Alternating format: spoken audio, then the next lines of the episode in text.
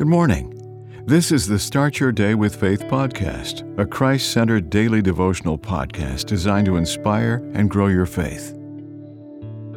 April 14th Utilizing Divine Persuasion.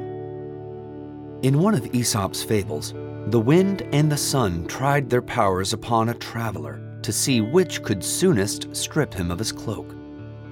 The wind blew furiously down upon the man's cloak, but the harder he blew, the more closely the man wrapped it round himself. Then the sun beamed gently. The man unclasped his cloak and left it hanging.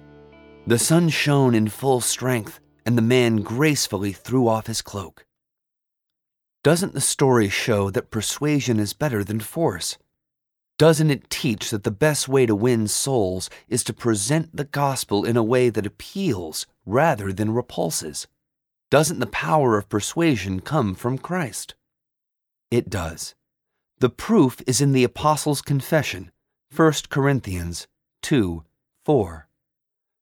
And my speech and my preaching were not with persuasive words of human wisdom, but in demonstration of the Spirit and of power. We'll do well to A. Realize that the Christian character may be the most effective means of persuasion and B.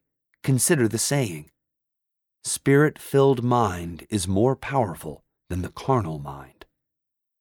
And prayerfully plead with the hymn God of grace and God of glory, on thy people pour the power.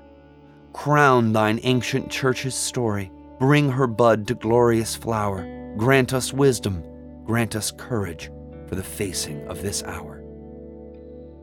Amen.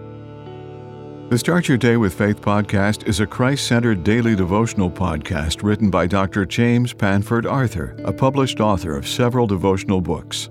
Subscribe to this podcast on your favorite podcast platform, and please share what you've heard today on social media.